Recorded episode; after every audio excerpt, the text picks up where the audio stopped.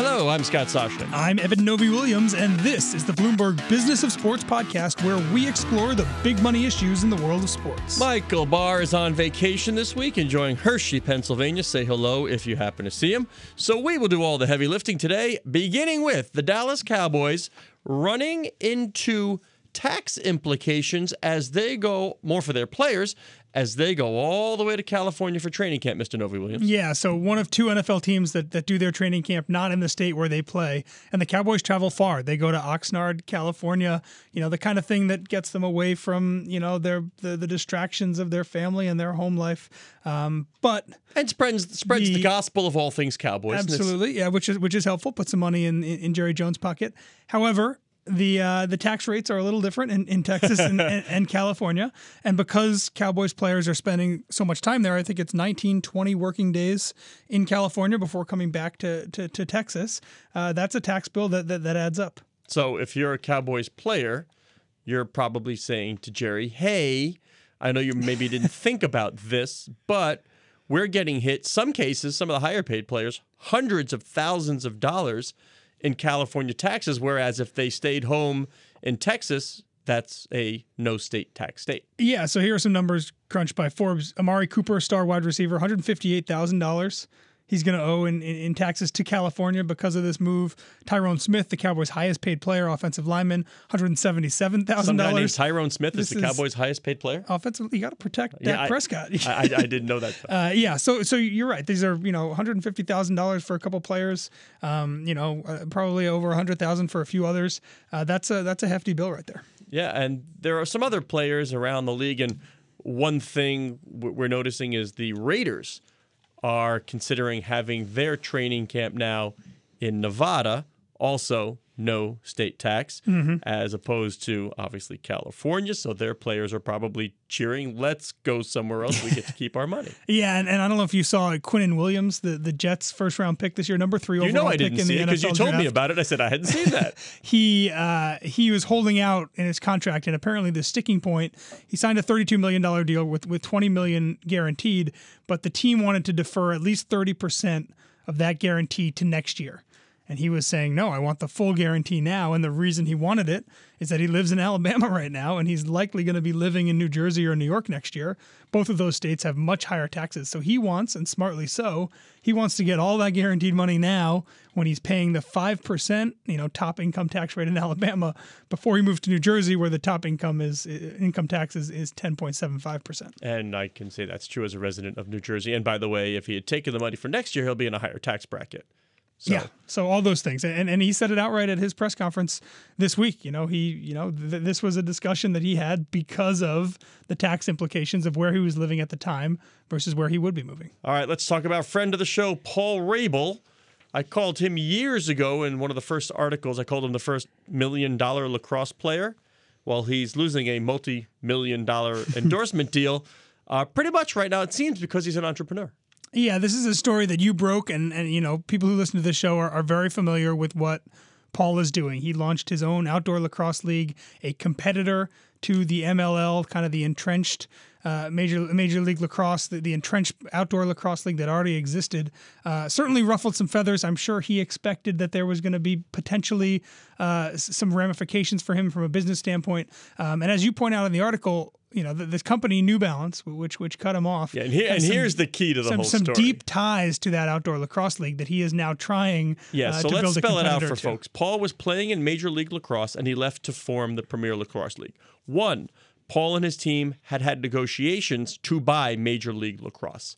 It did not happen. So then Paul went and started his own league with some backing, including Joe Tsai um, and some other venture Raine capital, Group, yeah. Raine Group, yeah, Joe Ravitch and, and, and Colin Neville, who's been on the show.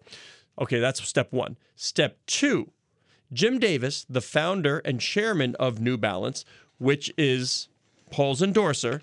It's Warrior New Balance. They pay him, you know, five years, multi-million dollars. That's the deal. Jim Davis previously, and we're talking within the last few months, owned four major league lacrosse franchises and he is now down to one, partnering, by the way, on the one in Dallas with Jerry Jones. Hmm. That's just a coincidence to our previous topic. So he's gone from four to one, perhaps sensing that his investment in Major League Lacrosse is not the best in the world right now because of this competitor league. So they terminated Paul's contract. And I, I reviewed a copy of the letter because they say he violated the deal by wearing an Adidas shirt and Adidas socks during practice and in games. Adidas has the deal with the Premier Lacrosse League. And by the way, Kawhi Leonard, a New Balance athlete, wears a Nike jersey when he plays an NBA game. There are other New Balance Warrior athletes in the Premier Lacrosse League who also wear the Adidas jersey, who did not lose their deals. Uh, and I should say, fairness, I did put in a call to Jim Davis and New Balance to find out the specifics of where they're coming from. I did not hear back. But again, just from the business of sports perspective, that it's all intertwined, where one guy's interest in a league and he's got a company, but he's got to deal with a player. Complicated, yet pretty simple.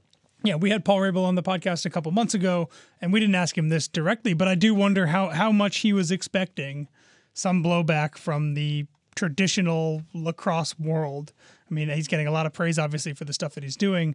Um, but if he was expecting there to be some professional ramifications for him by going out and starting this own league, kind of opposite the MLL. My guess is having dealt with MLL and negotiations to buy the league, and then of course having one guy with four franchises who also happens to be the owner of the company that you have your deal with.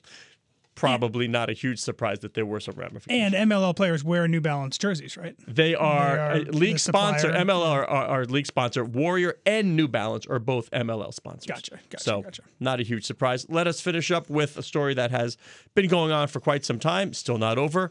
U.S. Soccer's pay inequity. they came out with yet another argument as to why the uh, the women and men do not get paid the same.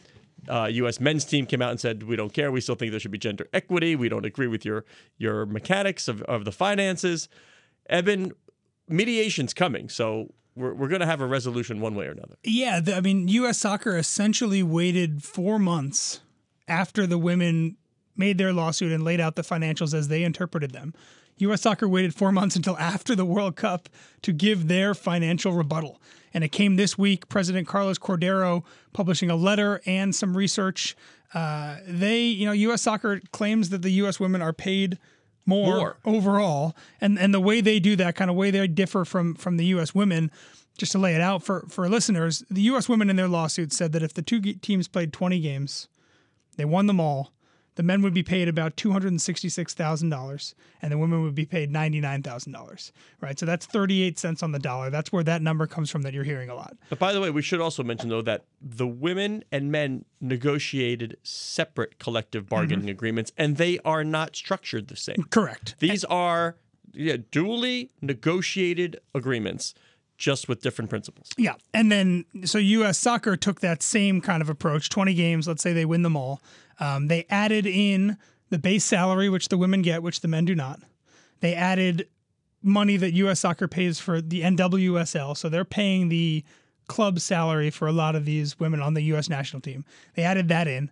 They added kind of the benefits, the 401k package, the the the the the the, uh, the doctor health insurance, all that that a lot of the men They, don't they get tossed in the kitchen sink. and and the and the game checks. Yeah, they put it all together, and they're claiming doing that accounting that the women make three hundred seven thousand dollars and the men make two hundred sixty three thousand. Now, I saw the women fire back saying, We don't agree, this isn't right, but I didn't see a financial breakdown that came with it.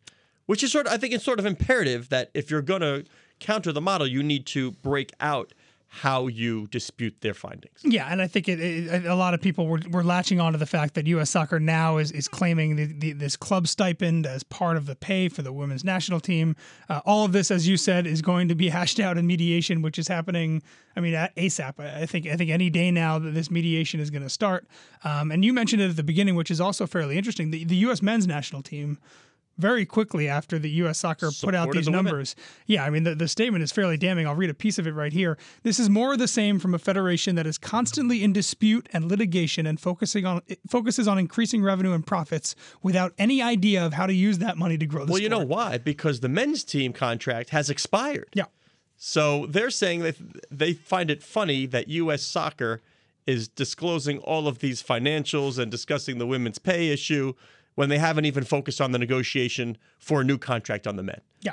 So So in the next couple years, the men first and then the women. There's going to be two CBA negotiations within U.S. Soccer, um, and I would imagine them both to be uh, to be quite interesting negotiations moving forward. As one of the first things I ever did in this business was cover the 1998-99 men's NBA lockout. I, I mean, I know people probably hate all that stuff, but I found it absolutely fascinating to have the personalities of David Stern on one side and Billy Hunter on the other side and David Falk in the middle and, and these $100 million contracts of Jordan, Ewing, Mourning, and, and the disparate uh, interests and wants of the megastars versus the rank and file.